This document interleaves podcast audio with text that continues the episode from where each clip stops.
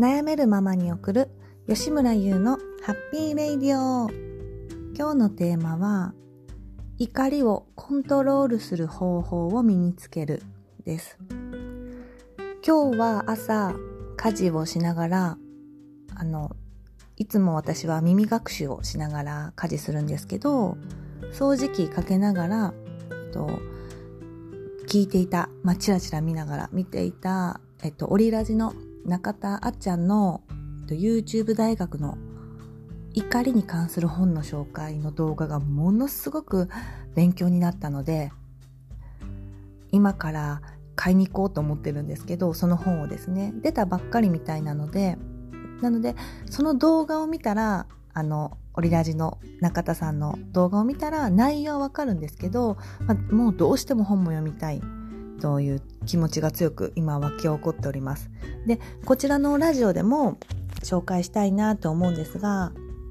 あの、ブログの方に、あの、中田さんの YouTube 大学のリンクを貼っておきますので、ぜひその中田さんの動画も見てください。もうほんと絶対見てほしいと思います。なんでか、なんでこんなに私がおすすめするかっていうと、まあ、怒り、人に対してまあ怒ってしまったり、もう許せないムカつくとかっていう怒りの感情って多分誰しも経験があると思うんですけどまあ正直もうあの人のせいで自分が怒ってるっていう風な感情になるっていう私もずっと思ってたんですよね。だけどその自分が怒る感情には自分の中に強い思い込みやこの守りたいものがあるんだよっていうことをこのアンガーマネジメントの作者そして中田さんがすごくわかりやすく伝えてくれてます。でその私はこの動画を見た時に、まあ、メモしながらバーって見たんですけどお母さんもう自分ですね、まあ、母親になってる人だったらまあもちろんそのリーダーとかにも絶対見てほしいって書いてあるんですけどお母さんはね本当に見た方がいいなって思う動画でした。で簡単に内容を要約すると、まあ、自分の体験も少し交えながらお話ししますね。で怒りっていう感情は、まあ、なんで出てくるのかっていうと2つあってこうするべきっていう信念がそれぞれあるんだけれども強く思う人強く思ってることを相手が違うことをした時に怒る怒る怒りの感情が出ると。で黄色信号が普通はこうじゃないとか、まあ、常識的にこうだよねとかいや当然こうでしょっていう言葉が出る人は黄色信号だそうです。でこれ聞いた時にあーめっちゃちょっと当てはまると思ったんですよね。この最近はすごくないんですけどもう 2, 2年ぐらい前は普通こういうこと言うとか普通こういう LINE わざわざ送ってくる意味わかんないとかいやこうされたらこうするでしょ普通はみたいな。この私結構普通はっていう女だったんですよね。最近はなぜ言わなくなったかっていうとやっぱり自分の中のこの思い込みをどんどん外していったっていうのが強いと思うんですけどまず普通がないっていうことに気づいたっていうのもあるんですけど。だからその中田さんも言ってますけど絶対には先輩絶対お笑い芸人の世界でも絶対先輩に挨拶するべきって思ってる人はやっぱり絶対自分もするしなんかチーズとか言って入ってきたらおいこら舐めてんのかってやっぱなるっていうだからその人の中には絶対先輩には立って挨拶するきちんと挨拶するっていうもうこうするべきっていうのがまああると。でそれがやっぱ普通はこうじゃないとかってやっぱ言う時には個人差があることを忘れてる状態なんですねその本人が。だからもうこのべきべき人間にはやっぱり私もすごいああって今改善しつつあるんですけどこうだよねって普通はこうするでしょとかっていうのが強いとそれが怒りの感情として出るっていうことですね一つ目は。だから自分が普通こうじゃないとかって会話の中で出たらあってちょっと思ってみてください。で、二つ目。二つ目は、防衛感情から来る怒り。例えば、家族を悪く言われたり、まあ、自分のプライドを守りたかったり、まあ、例えば自分の地元のことを悪く言われたりした時にイラってく許せない、まあ、大事なものを傷つけられたっていう怒りでこれ分かりますよね例えばまあやっぱり自分の子供のねことを悪く言われたらえ何知ってるんだろうって思いますしやっぱ自分の親とかのことを悪く言われたらなんかやっぱりイライラしますよね。うん、であとやっぱり多いのはプライドだそうです自分のプライドを守りたいがために怒りが出る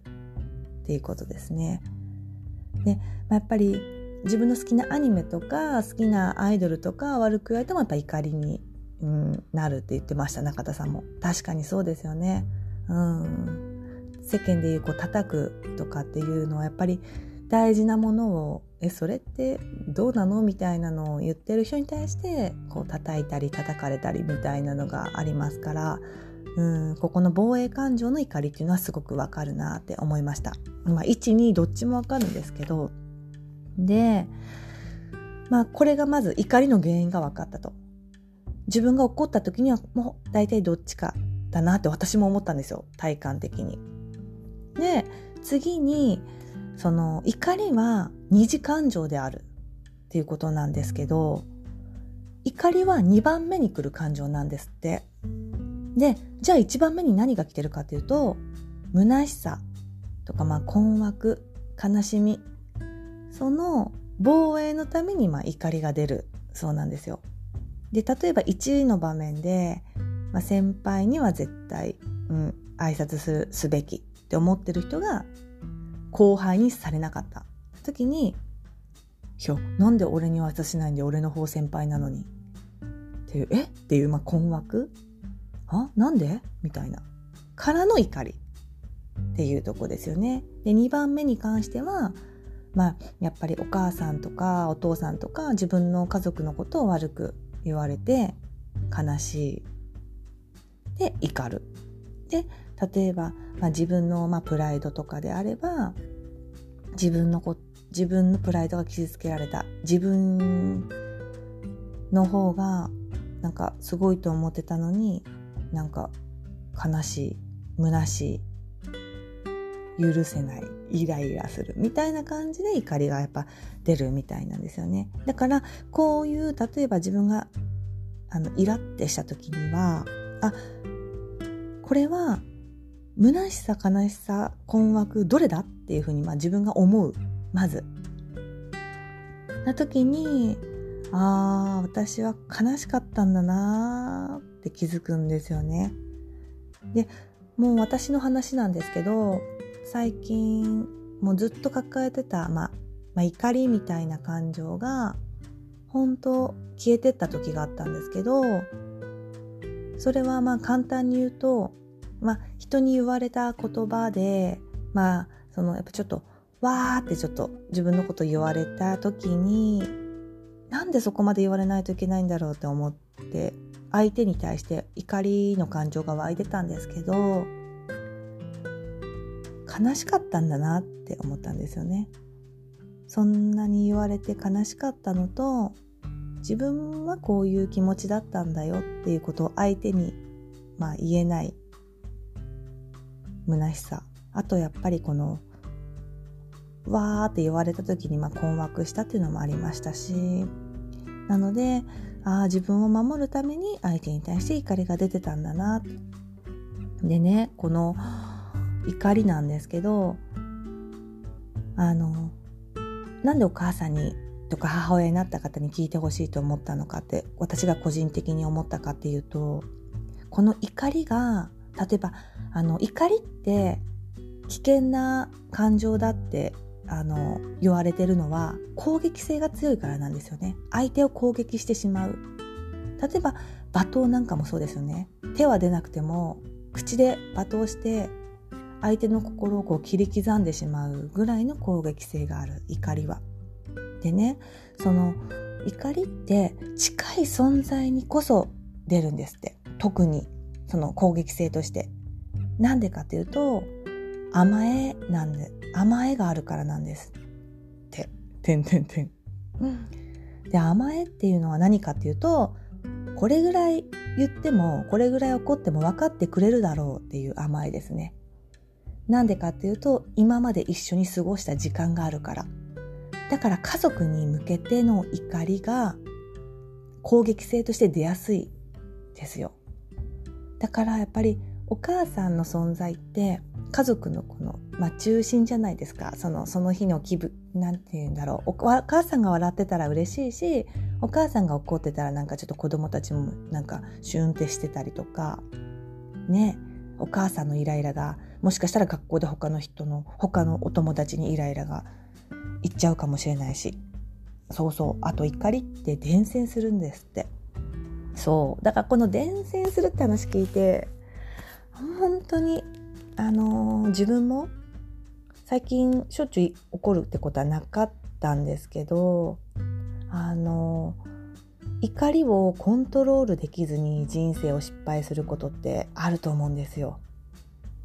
なぜかというと言われたことはやっぱ相手の心に残るから攻撃としてのぶつけた場合ですね怒りを。でなんでお母さんに聞いてほしいって私が何回も言いますけど思ったのかというとこの怒りをコントロール絶対できるのでアンガーマネジメントの本によるとですねそのコントロール術を身につけておけば子供にも教えれるんですよねだから子供が例えばいろんな自分のあの日常生活を送る時に怒りっていう感情が出た時にコントロールできるよってことをやっぱり体現してお母さんとかお父さんが教えてあげるっていうのはすごく大事なことだなと思って今後も。で教えてあげるには教えてあげる人がもちろんできてないと教えれないですよね。あ口だけだってやっぱ分かるので教えられてる方も。だからあの私はこういう今心理心理の方を勉強したいと思ってるのはやっぱり子供との関わり方もですし子供にこうやったら生きやすいよとかこういう時はこう感情をコントロールできてできるんだよってそれはこの本に書いてあったからこうなんだよって言うんじゃなくってお母さんがこういう時にずっと持ってた怒りの感情をこう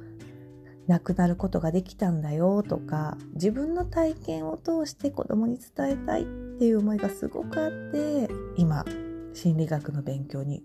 打ち込んでるわけなんですけどそうだからねこの本当あの今って YouTube とかでものすごくあの先生たちがこういった中田さんもですけど質の高いあの情報を勉強分かりやすく教えてくれてるのでものすごいいい時代だなと思うんですよね。わざわざ本買って読まなくても検索するだけで出てくるのでだからやっぱり本当こういう時代だからこそどんどん知識入れて自分の人生を楽しくあの生きやすくしていきたいなと思います。なので今日はアンガーマネジメントのぜひねあの中田さんの方あの YouTube 見てみてください。そして本もね私今からあの買いに行くんでその買ってまた読んでどうだったかっていうのをお伝えしたいと思います。ちなみに中田さんの、えっと、動画はこの2つ出てるので私まだ1つの方しか見てないので2つともリンク貼っておくので是非見てみてくださいそれではまた次のラジオでお会いしましょう吉村優でした。